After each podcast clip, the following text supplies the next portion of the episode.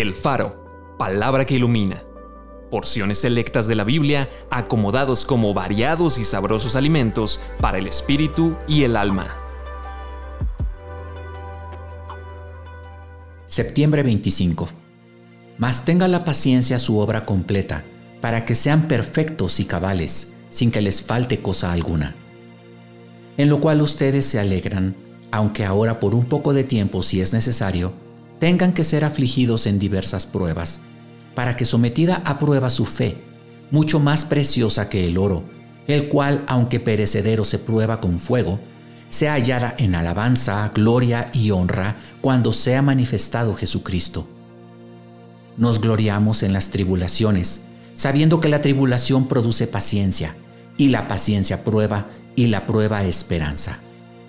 Bueno es esperar en silencio la salvación del Señor tienen en ustedes una mejor y perdurable herencia en los cielos.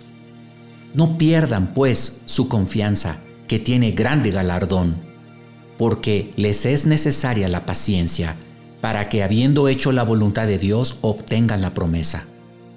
El mismo Jesucristo, Señor nuestro, y Dios nuestro Padre, el cual nos amó y nos dio consolación eterna y buena esperanza por gracia, conforte sus corazones acompáñame a orar. Padre, en este día te abro mi corazón, porque de todos modos tú lo sabes todo. Tú sabes que no, no me gustan las tribulaciones, no me gusta tener problemas, no me gusta que la gente me provoque.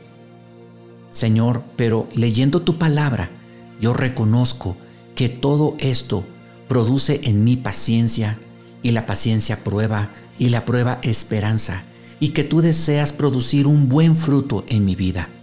Ayúdame a tener una buena actitud ante las pruebas.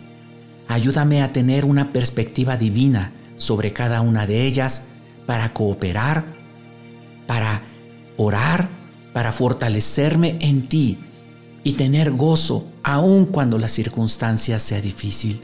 Te lo pido en el nombre de Jesús. Amén.